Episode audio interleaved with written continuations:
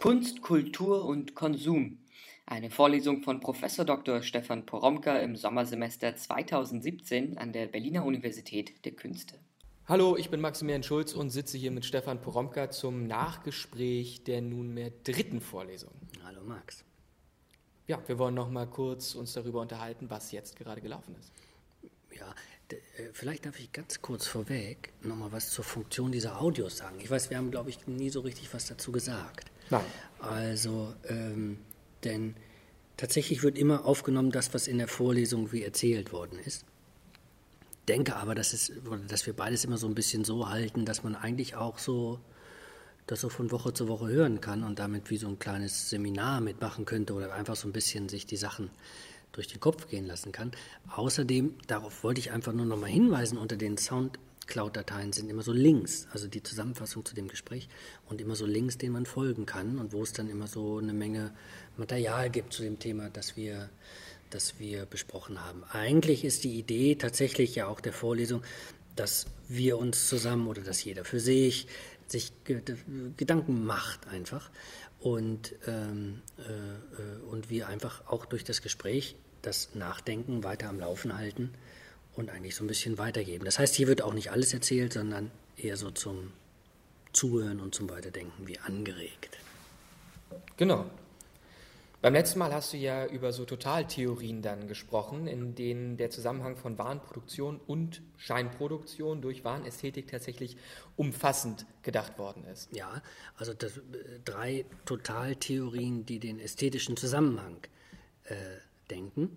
Das ist das Wichtige für uns, die Kunstuniversität, aber auch einfach als machende Menschen. Es betrifft eigentlich alle, alle Menschen, die machen innerhalb dieser ökonomisierten Kontexte. Das sind ja nicht nur wir an der Kunsthochschule, sondern alle eigentlich. Und diese drei äh, Totaltheorien, ich habe es heute nochmal ganz kurz gesagt, man kann es auch im letzten Gespräch nochmal nachhören kurz. Wolfgang Fritz Haug, Warenästhetik, die Idee, jede, Maske, äh, jede Ware wird mit einer Maske verblendet und erscheint auf dem Markt nicht mehr als das, was sie eigentlich ist, sondern entwirft einen Scheinzusammenhang. Das ist die Warenästhetik. Die Warenästhetik verblendet den gesamten gesellschaftlichen Zusammenhang erst, wenn wir die, die wenn wir der Ware die Maske abnehmen, dann können wir eigentlich auf die eigentlichen Verhältnisse durchgucken. Das ist seine Kritik der Warenästhetik, die gleichzeitig eine Kritik des Kapitalismus ist.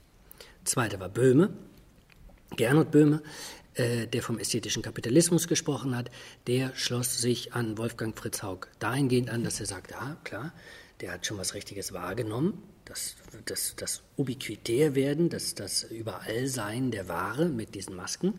Aber der Kapitalismus hat sich noch einen Schritt weiterentwickelt, hin nämlich zum ästhetischen Kapitalismus, in dem der Inszenierungswert an der ersten Stelle steht. Überall wird nur noch produziert, um ästhetische Zusammenhänge zu schaffen, die von, die von uns allen in, das, in die Inszenierung des eigenen Lebens ähm, eingebaut äh, werden können. Also Ästhetik wird hier total in dem Sinne, dass selbst die Kreativen ein, ein, eingesogen werden in das Prinzip der ähm, kapitalistischen äh, Produktion und Verwertung.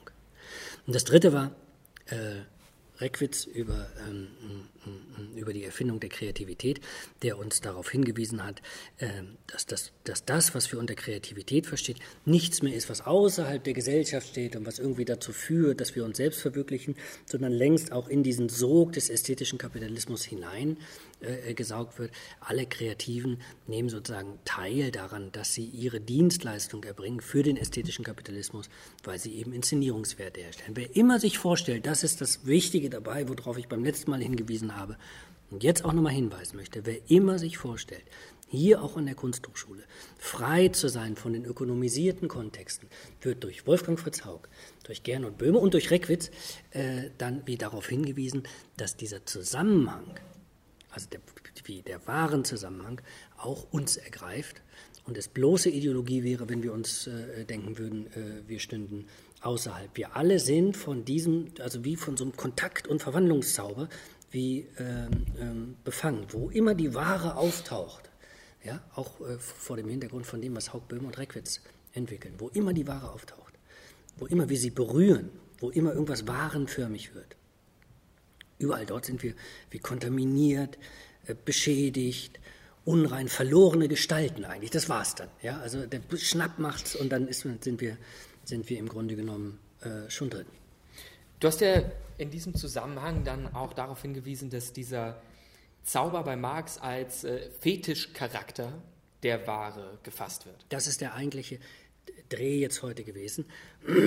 Also diese, also äh, um einfach einen, einen, Begriff jetzt einzuführen, der tatsächlich wie in diesen Zusammenhängen wie als Schlüsselbegriff gehandelt wird. Der Fetischcharakter äh, der Ware. Wer das Kapital aufschlägt, wer, wer, gleich den ersten Band und das erste Buch findet dann äh, äh, findet gleich den Abschnitt, wo Marx sich äh, tatsächlich mit dem Fetischcharakter, mit dem Geheimnisvollen der Ware auseinandersetzt äh, und wo er es beschreibt. Und ganz schön eigentlich, ja, also weil er das, was ich eben so als Kontaktzauber, ah, die Ware taucht, äh, taucht auf und sie verwandelt alles. Plötzlich ist alles was anderes. Plötzlich sind wir alle in diese Warenförmigkeit reingezogen. Es wird so total, ja, also wo, äh, wo er das, wo er das, ähm, mm, mm, wo er das erklären will. Und er weist in diesem Abschnitt nochmal darauf hin, dass die Warenproduktion eben dazu führt, dass wir bestimmte Entfremdungsmechanismen einsetzen, die uns eben die Sachen entfremden im Sinne von fremd machen. Wir erkennen sie nicht mehr. So wie die Maske vor der Ware ist, wie wir das Produkt nicht mehr erkennen, wie wir selbst das Produkt unserer eigenen Arbeit nicht mehr erkennen, genauso äh, äh, erkennen wir das auch nicht mehr, was die Produktionsprozesse ausmacht. Wir erkennen uns nicht mehr als Gattungswesen, wir erkennen uns untereinander nicht mehr als, als solidarische Wesen. Ist tatsächlich die Ware verzaubert das alles. Und jetzt äh, äh, sagt er, um dafür eine äh, Analogie für diese Verzauberung zu finden, müssen wir so, also das, ist, das sind seine Worte, in die Nebelregionen der religiösen Welt äh, flüchten. Und dann sagt er, dass da die, die Produkte, wie äh, in der religiösen Welt, die Produkte des menschlichen Kopfes, das, was wir uns so vorstellen, so mit eigenem Leben begabt werden. Und dass die plötzlich sich verselbstständigen und äh, selbstständige äh, gestalten werden und selbstständige Systeme ausbilden, äh, denen wir wie unterworfen sind. Das sind die Götter, das sind die Geister, das sind die, ja, ähm, das sind die Wesen, die, äh, die höheren Wesen, die Macht über uns haben. Und genau das, genau dasselbe macht er jetzt sozusagen fest und sagt, ah, genau wie diese Art des Glaubens, also was aus unserem Kopf, wie rauszusetzen und höhere Mächte anzunehmen und keine Macht mehr über die Sachen zu haben, sondern denen ausgeliefert zu sein, genau das passiert in der wahren Welt. Mit den Produkten der menschlichen Hand, sagt er. Das nennt er den Fetischismus. Also wie er sagt, er den Arbeitsprodukten anklebt, richtig. Es ist dran. Also sobald sie als Waren produziert werden. Und deswegen ist das für ihn von der Warenproduktion äh, ganz unzertrennlich. In dem Moment wird die Ware als Fetisch produziert, beziehungsweise die Ware ist Fetisch. Okay, Marx verknüpft hier also im Endeffekt wie zwei Sachen. Ähm, so etwas, das Ethnologen meinen oder Ethnologen dort gefunden haben oder eben finden, was früher so die primitiven mhm. Völker mhm. Mhm. Äh, wären und das, was man eben Ware nennt. Genau, richtig. Also das ist äh, tatsächlich, also das ist die Verknüpfung, auch der metaphorische Sprung, den er eigentlich macht. Das ist ja nur eine Metapher eigentlich, ja. Also äh, tatsächlich, also das, was du hast es gesagt, was man sozusagen primitiven Völkern zuschreibt, und das bringt er jetzt durch diesen Sprung in Verbindung mit der Ware. Das, was ich heute gezeigt habe, hat mich so gefreut, weil ich diese Woche war ich im Antiquariat und dann habe ich so Sachen gefunden. Ich zeige in der Vorlesung ja eigentlich dauernd eher so Sachen, so Fundstücke, ne, an denen ich das so, an denen ich das alles so ähm, ähm, ähm erklären kann. Und ich habe so einen ganz kleinen Katalog gefunden aus den 80er Jahren äh, äh, von einem Antiquitätenhändler der Fetische verkauft, interessanterweise. Auch eine Frage. Ja, was ist jetzt, also auch selbst das ist sozusagen wie ergriffen davon. Ich habe so ein ganz schönes Figurenpaar aus Holz äh, gezeigt. Männliche Figur, äh, weibliche Figur von den Lobi, also aus äh, Burkina Faso, ähm, ähm, Anfang des Jahrhunderts. Und äh, das sind zwei aus Holz geschnitzte Figuren, die, so heißt es so in der Erklärung, so mit Opferkrusten ähm, bedeckt sind. Ich habe sie gezeigt, weil sie so ein bisschen aus so einem Berliner Punkpaar aussehen. Und das Interessante ist, dass man im Punk plötzlich diese archaischen Figuren andersrum wiedererkennt. Also wie die aufgenommen werden und, und wie die zitiert werden. Der Irokesenschnitt und die Tätowierung und die Körperbearbeitung und so weiter. Ganz schön, ganz schön. Aber gut, darum ging es gar nicht. Aber also diese, die, äh, diese Figuren, diese beiden Figuren sind, äh, die sind so einen Meter hoch. Äh, vielleicht 90 Zentimeter, äh, die männliche Figur ist ein bisschen kleiner. Ähm, äh, diese, diese, diese Figuren sind offensichtlich, werden die in so Rituale einbezogen, wo ihnen was geopfert werden muss oder an ihnen muss etwas geopfert werden. Und sie stehen, diese beiden Holzfiguren stehen als Wesen, die im Grunde genommen wie vermitteln sollen. Eigentlich sind es so Vermittlungswesen, die also zwischen den Menschen und nochmal übermenschlichen Kräften, äh, Kräfte treten und äh, wie jetzt sozusagen wie benutzt werden können, dass ich durch sie hindurch wie Zugriff auf diese Kräfte habe, die eigentlich nur über mich herrschen. Also die sollen dann, so wird dann gesagt, dem, also dem Menschen in unterschiedlichen Lebenslagen hilfreich sein und somit eben, wir haben so einen ganz grimmig äh, abweisenden Gesichtsausdruck, ähm, äh, äh, vor allem so Schutz vor Hexen und so, so, so Schadenzauber äh, zusichern. Wenn, das ist die Bedingung dafür, man sie durch Opfer äh, gewogen macht. Und das ist natürlich so ein ganz tolles Beispiel dafür, was eben Marx mit den Fetischen nochmal meint. Es ist tatsächlich so, ah, es gibt, es gibt Zusammenhänge, die sind größer als ich und stärker als ich und ich weiß nicht, wie ich damit zurecht, ich kriege keinen Zugriff darauf. Und jetzt gibt es aber, sagen wir, dieses ganz Abstrakte und was an mir aber so konkret wird, äh, das äh, verkörpere ich jetzt wie in einer Figur und spreche dieser Figur eine Mittlerfunktion zu. Also es ist nur Holz, aber jetzt entwerfe ich sozusagen Wesen und diese Wesen die, die erscheinen als Holz und ich äh, äh, als Holzfiguren und ich belebe sie und sie bekommen jetzt eine bestimmte Aufgabe. Und wenn ich sie habe, wenn ich sie besitze und wenn ich ihnen auch noch opfere, wenn ich was tue, dann habe ich plötzlich durch sie hindurch Zugriff auf Unwetter, äh, äh, äh dann werde ich vor Hexen geschützt, dann kommt mir kein Schaden zu und so weiter. Heißt aber völlig absurd. Jetzt stehen diese beiden Holzfiguren da und die haben die Macht. Und denen muss ich opfern. Und in diesen, diesen Dingen, diesen Dingen, diesem Stück Holz wird jetzt eine Kraft zugesprochen, über die ich gar nicht verfügen kann, aber der ich mich sozusagen wie mit Ritualhandlungen, mit Ritualhandlungen ähm, äh, nähern muss.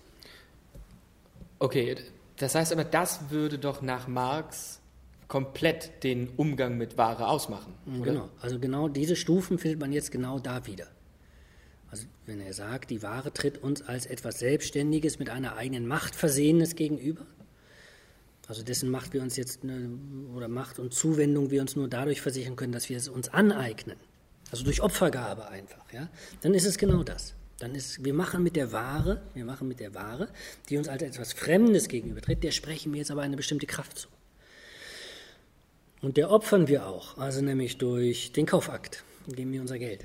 Und durch den Konsum, also wie, wie durch den, ne, also dass wir wie, dass wir wie eintreten, was von uns geben und gleichzeitig was, was ähm, ähm, von uns nehmen. Aber, äh, äh, was davon nehmen, aber, und das ist das Wichtige, wir hängen an diesen Waren, wie in diesem Beispiel der in Anführungsstrichen Primitive am Fetisch, weiß aber gar nicht, was, wie, wie der Primitive gar nicht weiß, was los ist, wie die Unwetter zustande kommen, warum es eine Missernte gibt, ähm, äh, warum Kinder sterben und so weiter. Begreift er gar nicht. Hängt immer nur an diesen Holzfiguren. Genauso hängen wir, der, der, wie dieser Fetischidee nach, äh, hängen wir an den Waren und wir begreifen gar nicht, was eigentlich los ist. Ja, und suchen nur einen unmittelbaren, unmittelbaren ähm, Kontakt mit, ähm, ähm, mit diesen Dingen. Also wir sind geblendet. Also wir glauben genau so. Und wir feiern in unserem Konsum, ja, und wir dienen und wir denken, es geht im Grunde genommen eigentlich nur genauso. Das ist das Fetischprinzip. Das würde also heißen, dass jeder Kaufakt und auch überhaupt jeder Akt des Konsums gleich zu einer Art äh, Ritualhandlung im Rahmen eines, also vorhin haben wir es ja so gesagt, ne, also primitiven Glaubenssystems werden würde. Äh, exakt, genau das ist die Idee. Also das ist der Zugriff der Marxischen Idee. Und da muss man jetzt dazu sagen, Kapitalismuskritik aus dieser Perspektive beerbt die alte Religionskritik. Also sie macht sozusagen diese Unterdrückungszusammenhänge, ja, also diese Glaubenszusammenhänge als, als, als, als, als Unterdrückungszusammenhänge, als Disziplinierungszusammenhänge, macht sie sichtbar. Das ist die Aufgabe der Kapitalismuskritik, jetzt aber nicht mehr auf die Religion bezogen, sondern wie auf das religiöse System des Kapitalismus bezogen, in dem eben auch Fetische auftauchen und genau denselben, denselben genauen, äh, denselben ideologischen Glaubenszusammenhang ähm, ähm, äh, setzen. Also in dem Sinne geht es, also mit dieser Form der Kapitalismuskritik, um ein Durchschauen der Mechanismen dieser eigenartigen wie äh, äh, religiösen Form.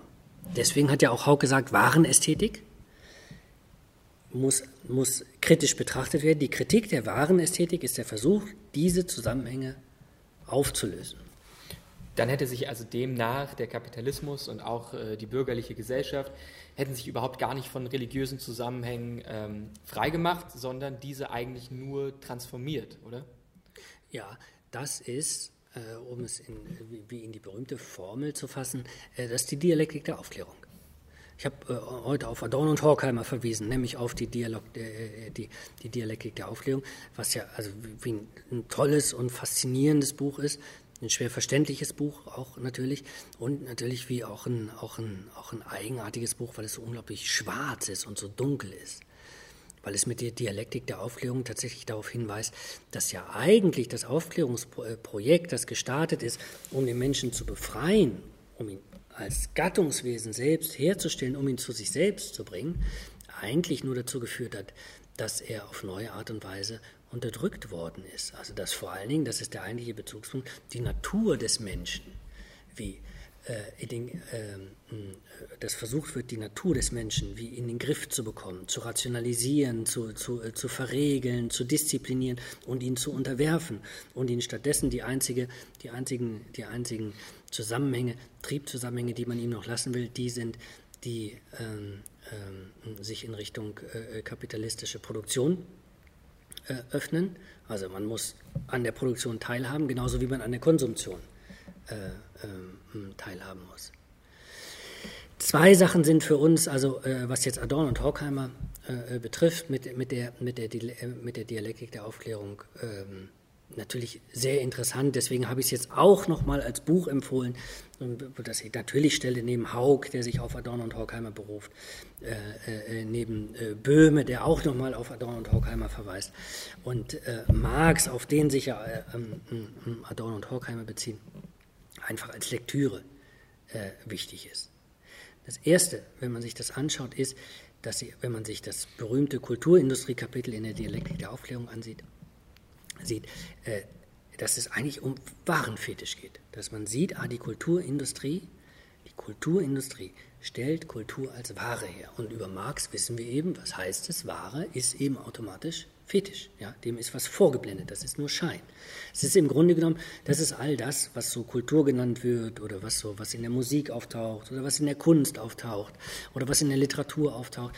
Alles, was kulturindustriell hergestellt wird, ist im Grunde genommen bloß fetisch und betrügt uns um das, was eigentlich ist. Und eigentlich machen sie im Kulturindustrie-Kapitel, das ist wirklich gnadenlos. Also es wird dieser Totalzusammenhang, dieser Verblendungszusammenhang eben sehr, sehr detailgenau, auch fast polemisch, fast also überspitzt und pointiert, wie ähm, nachgewiesen. Also alle ästhetischen Produkte sind für Adorno und Horkheimer diesem Fetischproblem unterworfen, weil sie eben als Waren hingestellt werden. Und sie machen so eine Kontaktschadentheorie und sagen jetzt einfach, also dieser, diesen Schaden, den die Waren anrichten, den können wir jetzt mal nachrechnen, vorrechnen und sagen, äh, dass er eigentlich total ist, dass man dem fast gar nicht mehr entkommt. Sie machen aber noch was anderes und äh, auch was, was für uns so interessant ist. Sie zeichnen nämlich die Linie nach, nach der die bürgerliche Gesellschaft sich eigentlich vielleicht aus den mythischen Zusammenhängen durch Aufklärung befreit hat. Das ist das Prinzip der Dialektik der Aufklärung. Kapitalismuskritik beerbt, Religionskritik. Genau darauf setzen, die, äh, genau darauf setzen sie auf. Also es scheint so, als hätte sich die bürgerliche Gesellschaft durch die Aufklärung durch die, von den mythischen Zusammenhängen befreit, Emanzipation. Aber, und das ist das, was sie jetzt sozusagen vorrechnen und radikal vorrechnen, äh, sie schafft neue. Also für Adorno viel totalere und äh, schicksalhaftere. Also was als Emanzipation ausgegeben wird, erscheint als Unterwerfung, auch geht es um Disziplinierung der menschlichen Natur und so weiter. Dialektik der Aufklärung heißt also, um es mit der Formel zu sagen, äh, Umschlag der Aufklärung in Mythos.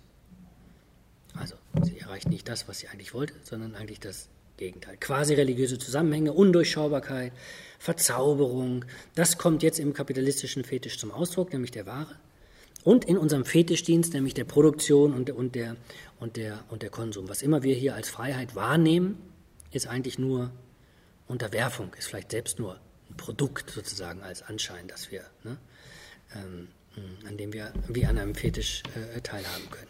Also, auch hier geht es jetzt in der Folge von Marx darum, die kapitalistischen Zusammenhänge äh, religionskritisch anzugehen. Umschlag von Aufklärung in Mythos, Auflösung des Mythos. Okay, aber wenn wir es so betrachten, dann sind wir eigentlich dort wieder angekommen, worum wir uns auch beim letzten Mal relativ viel gedreht haben.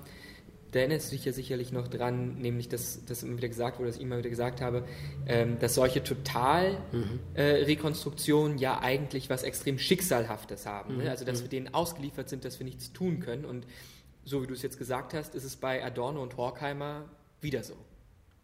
Ja, also ja und nein. Also habe ich beim letzten Mal immer schon gesagt, ja und nein. Ne? Also ja, also einerseits ja, also nichts liest sich so unausweichlich wie das Kulturindustriekapitel, wirklich ganz dunkel, ganz schwarz. Aber man muss auch immer noch mal daran erinnern, das Buch ist in den, in den 40er Jahren entstanden und Ende der 40er Jahre erschienen.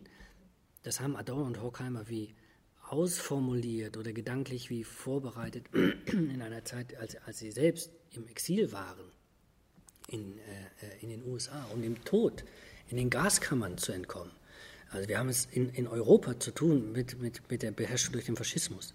Wir haben es in Russland zu tun oder in, in, in ähm, äh, im Osten Europas mit der Herrschaft des Stalinismus, also mit der totalitären Herrschaft des Stalinismus.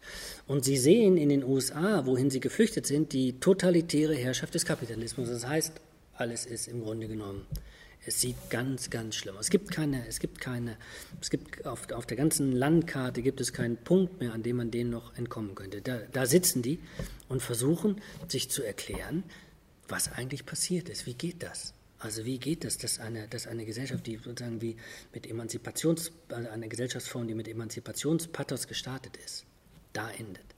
Also in kapitalistischen, faschistischen, stalinistischen Dehumanisierungs ähm, ähm, Kontexten. Also deswegen ist es absolut schwarz und sagt, dieser Zusammenhang, dem kann man eigentlich nicht entkommen. Zugleich öffnen sie aber noch einen anderen Weg. Also die sagen nämlich, eigentlich dialektische Aufklärung heißt, jetzt versuche ich es am guten Ende zu nehmen, ah, das Aufklärungsprojekt ist einfach nicht zu Ende. Also Aufklärung hat es nicht geschafft. Ja? Ähm, und eigentlich heißt das aber heißt das natürlich ganz viel gegen die Aufklärung, aber es das heißt eigentlich nur, dass die Aufklärung über sich selbst aufgeklärt werden muss. Sozusagen wie immer dort, wo sie in den Mythos wie umklappt, muss sie über sich selbst aufgeklärt werden. Und jetzt kommt aber was, was also so tricky ist und was natürlich, was dann die Texte von Adorno, Adorno vor allem auch so schwierig macht, weil er sich nichts davon abhandeln lässt also niemals auf dem Punkt steht, wo er die ganze Sache jetzt begreift und durchgreift und die Wahrheit parat hat und, jetzt, und, und uns die Sache erklärt, sondern Figur, von der Figur der gesamten Argumentation, der gesamten Rhetorik und auch des Stils her anders verfährt. Also, denn nämlich dem Verdacht folgt, dass die Aufklärung, auch der Zugriff auf die Dinge, das Erklären, ihr Rationalisieren, ihr Analysieren, immer im Verdacht steht, gar nicht zureichend zu sein, sondern den, den Dingen wiederum was anzutun. Also sozusagen in das verstrickt ist, was er eigentlich auflösen will. Ja? Ähm und das zu machen, also dieses, dieses sozusagen wie in der Verstrickung, also trotzdem das Analysieren nicht aufzugeben, aber die eigene Verstrickung mitzudenken, ja, die Aufklärung gegen die Aufklärung zu wenden, ohne die Aufklärung aufzugeben, aber gleichzeitig sie, sie wie zu erweitern, um diesem Schicksal zu entkommen. Das macht die eigentliche Bewegung, das macht die eigentliche Bewegung ähm, bei Adorno aus, aber das kann man auch schon in der Dialektik der Aufklärung nachlesen. Und wie kann das jetzt gehen eigentlich? Also wie, wie schafft man das, diese Bewegung reinzubekommen? Dafür muss man, das ist der ganz deutliche Appell, also von dem, was eben auch in dem Buch die Dialektik der Aufklärung sozusagen wie manifest wird. Ähm, also, man muss erkennen, man muss dranbleiben und gucken, wann die Aufklärung selbst zur Ideologie wird, nämlich zum Fetisch. Also in dem nur Scheinzusammenhänge produziert werden, in dem getan wird, also jetzt sind wir frei, ja, jetzt, jetzt können wir uns verwirklichen und so weiter. Und genau in dem Moment das sozusagen als Ideologie zu erkennen und wo es auch noch angebetet wird, als Fetisch zu erkennen und zu sehen, dass nicht Emanzipation betrieben wird, sondern das Gegenteil. Und das ist ja total interessant, denn das heißt ja eben, also sich klar zu machen, dass man eigentlich der Fetischisierung nicht dadurch entkommt, dass man sich davon ablöst und denkt so, oh, ah, wir haben den Fetisch überwunden, wir haben den primitiven Zustand überwunden, wir sind jetzt Kultur, ja? wir sind jetzt auf der anderen Seite. Also sich nicht davon ablösen und ihn anderen zuschieben, den primitiven Völkern, den Kranken oder wie auch immer, was immer man dann sozusagen wie, wie, wie für Ausschlusssysteme entwirft, sondern die Herausforderung anzugehen, sich dauernd über sich selbst aufzuklären. Nicht so zu tun, als hätte man sich aus dem mythischen Zusammenhang herausgelöst, sondern immer eingedenk der Tatsache zu denken, dass man in diesen mythischen Zusammenhängen selbst befangen ist. Und also das Aufklärungsunternehmen vor allen Dingen ein Selbstaufklärungsunternehmen auch immer ist. Also man muss sozusagen der Tendenz zur Fetischisierung an sich selbst nachgehen. Okay, wir leugnen also den Umgang mit Fetischen nicht. Er ist da, sondern wir fragen eher danach, was die angemessene Praxis wäre im Umgang mit diesen Fetischen. Ja, das, das ist genau. Das wäre jetzt sozusagen wie der, das wäre der Ansatz. Nicht leugnen, nicht leugnen, nicht den anderen zuschieben. Das ist ja sozusagen wie, wie, das, wie das Marxische Problem. Ah, das sind die, äh, an, dem, an dem Marx wie, wie arbeitet. Ah, das ist das Problem der Primitiven. Das taucht ja im Kapitalismus nicht auf. Marx weist es für den Kapitalismus nach. Nur kurz in Klammern gesagt, Adorno und Horkheimer haben natürlich das, äh, äh, äh, den Marxismus selbst als Ideologie oder als verdinglichtes System, wie es dann weiter verdinglicht und verkrustet wurde, und zur Waffe umgestaltet wurde im, im, im Stalinismus oder auch im Arbeiter- und Bauernstaat natürlich immer im Blick. Also wie im Sinne von, da wird Marx fetisch einfach, einer, der angebetet wird. Ja? Einer, der sozusagen wie alles gelöst hat, aber man begreift gar nicht, dass es eigentlich ein Unterdrückungssystem ist. Das haben sie immer im Blick. Das haben sie immer im Blick. Ähm, und gerade deswegen auch nochmal ist ihnen klar, man muss weiter an diese, äh, äh, daran arbeiten und es offen halten, dass man selbst sozusagen wie, wie drinsteckt. Sobald man eben meint, man steckt nicht mehr drin, wird man ideologisch. Deswegen ist es so dialektisch gedacht. Sich, man muss sich im Grunde genommen in gewisser Weise wie eigenartig äh, den, wie den Fetischen hingeben, aber man darf sich ihnen nicht ganz hingeben, weil das ist schlecht. Nicht bewusstlos hingeben. Aber Fetische, die Fetische verleugnen darf man auch nicht, sondern man muss tatsächlich eine andere Fetischpraxis entwickeln oder muss den Blick auf eine andere Fetischpraxis richten. Oder man muss gucken, inwieweit man mit Fetischen tatsächlich umgeht oder anders umgeht, um dieser Totalisierung zu entkommen, um tatsächlich wie Bewegung in das eigene Denken und in den eigenen Umgang mit den Dingen zu bekommen. Nun hast du ja in der heutigen Vorlesung sowieso darauf hingewiesen, dass die äh, Fetischpraxis in modernen Kulturen ja ohnehin vielfältiger ist und eben nicht so eindimensional wie in diesen Totaltheorien genau, statt, richtig, richtig, äh, äh, das dort gezeigt wird. Genau, ja? richtig. Also, äh, also ganz wichtig eigentlich, wenn man sich jetzt so mal anguckt, also äh, darauf hat Hartmut Böhme, der, der, der, Bruder von Gernot Böhme hingewiesen, hat gesagt, naja, ist auch so ein bisschen so, so eine, ist eigentlich ein alter, alter, altes ethnologisches alte ethnologische Floskel, ah, der primitive Glauben, das sind die da drüben, also diese, äh, diese Form von Abwehr. Ne? Ähm, ähm, und äh, das sei sozusagen wie, das sei, äh, das sei längst kulturell überformt. Ne? Und ähm, der ethnologische Blick auf den Umgang mit Dingen, der sich auch nicht nur ins exotische Ferne richtet, sondern sich sozusagen wie die, in, in der eigenen Kultur bewegt, und die eigene Gesellschaft anschaut und die Individuen da anschaut, ähm, sieht was anderes. Nämlich erstens, dass der Umgang mit Objekten, äh, mit, mit aufgeladenen Objekten oder das Aufladen von Objekten, dass die Fetischisierung von Objekten nicht nur primitiv ist, also in Anführungsstrichen primitiv, sondern tatsächlich ubiquitär. Könnten jetzt die ganze Linie, also was, was sozusagen wie das, wie den, den katholischen Glauben ähm, anbetrifft. Ich habe heute einige Beispiele gezeigt. Ja, inwieweit der sich sozusagen wie tatsächlich strukturiert, also seinen Energiekern daraus gewinnt, dass er Dinge in den Mittelpunkt stellt, die wie Fetische behandelt werden, die, die, um die sich Rituale herumkristallisieren, die man immer wiederum, die man befolgen muss, ja, wo, äh, wo diese Dinge eine große Rolle spielen die natürlich verwandt sind auch mit heidnischen Praxen. auch die katholische Religion ist ja sozusagen eine sokretistische Bewegung, die sich aus mehreren, aus mehreren ähm, auch heidnischen Quellen wie, wie, mit, wie mit speist. Und auch in, auch in sogenannten heidnischen Praxisen, äh, Praxen haben wir es ja immer wieder zu tun mit aufgeladenen Dingen, Talismanen, magische Objekte, Haare. Je länger man drüber nachdenkt, äh, umso eher weiß man, ah, alles kann fetischisiert werden. Alles, jedes Ding kann besetzt werden einfach. Kleidungsstücke, Körperteile, aber auch Worte beispielsweise, Stimmen, ja, Klänge und so weiter. Alles kann fetischisiert werden. Allem kann Macht zugesprochen werden. Bis hin zu, und das ist ja noch am ehesten, wo wir das äh, sozusagen im Blick haben, wie, also wo, wo wir von Fetischismus sprechen, aber wo jetzt plötzlich so eine bestimmte, bestimmte Umgang mit Leder oder mit Lack oder mit Geräten ähm, reinkommt. Also es ist ubiquitär. Also im Grunde genommen gibt es diese Form des, des Aufladens, das ist überall. Gibt es aber auch entwicklungspsychologisch, also das, was Übergangsobjekte gen, äh, äh, genannt wird. Also entwicklungspsychologisch äh, wichtig, dass sich Kinder an Objekte halten, denen sie eine bestimmte Macht zu sprechen, über die sie die Möglichkeit haben, mit der Abwesenheit von Bezugspersonen klarzukommen. Also sich Angst frei machen dadurch, dass sie einen Gegenstand wählen, ein Objekt wählen, ein Tuch wählen, einen Teddy wählen oder wie auch immer in dem, also der da ist und von dem sie schon wissen, ah, das ist, eigentlich ist das niemand. Aber gleichzeitig ist es natürlich jemand, ist es etwas Lebendiges, also etwas Verlebendigtes, was im Grunde genommen die, das Alleinsein wie abbildet. Und auch da haben wir es bei Teddys, bei Tüchern und so weiter, äh, haben wir es eben mit Objekten zu tun, die sozusagen denen Macht zugesprochen wird, nämlich mit dem eigenen Unglück ähm, zurechtzukommen. Von da aus wundert es gar nicht, dass auch der Umgang mit Waren auch genauso bestimmt ist. Es ist sozusagen wie gar keine Ausnahmeerscheinung, sondern es ist einfach nur konsequent. Dass man jetzt denkt, naja gut, also je länger wir drüber nachdenken, umso eigenartiger ist, umso eigenartiger ist der fetischisierende Umgang mit Waren, den Marx so so ganz stark und so schlimm ausstellt, ist er ja vielleicht gar nicht, sondern da steckt vielleicht was anderes dahinter. Ich will beim nächsten Mal, will ich, äh, äh will ich, will ich nochmal genauer darauf hinweisen, dass Susan Sonntag in den, in den 60er Jahren ähm, auf das Phänomen Camp hingewiesen hat.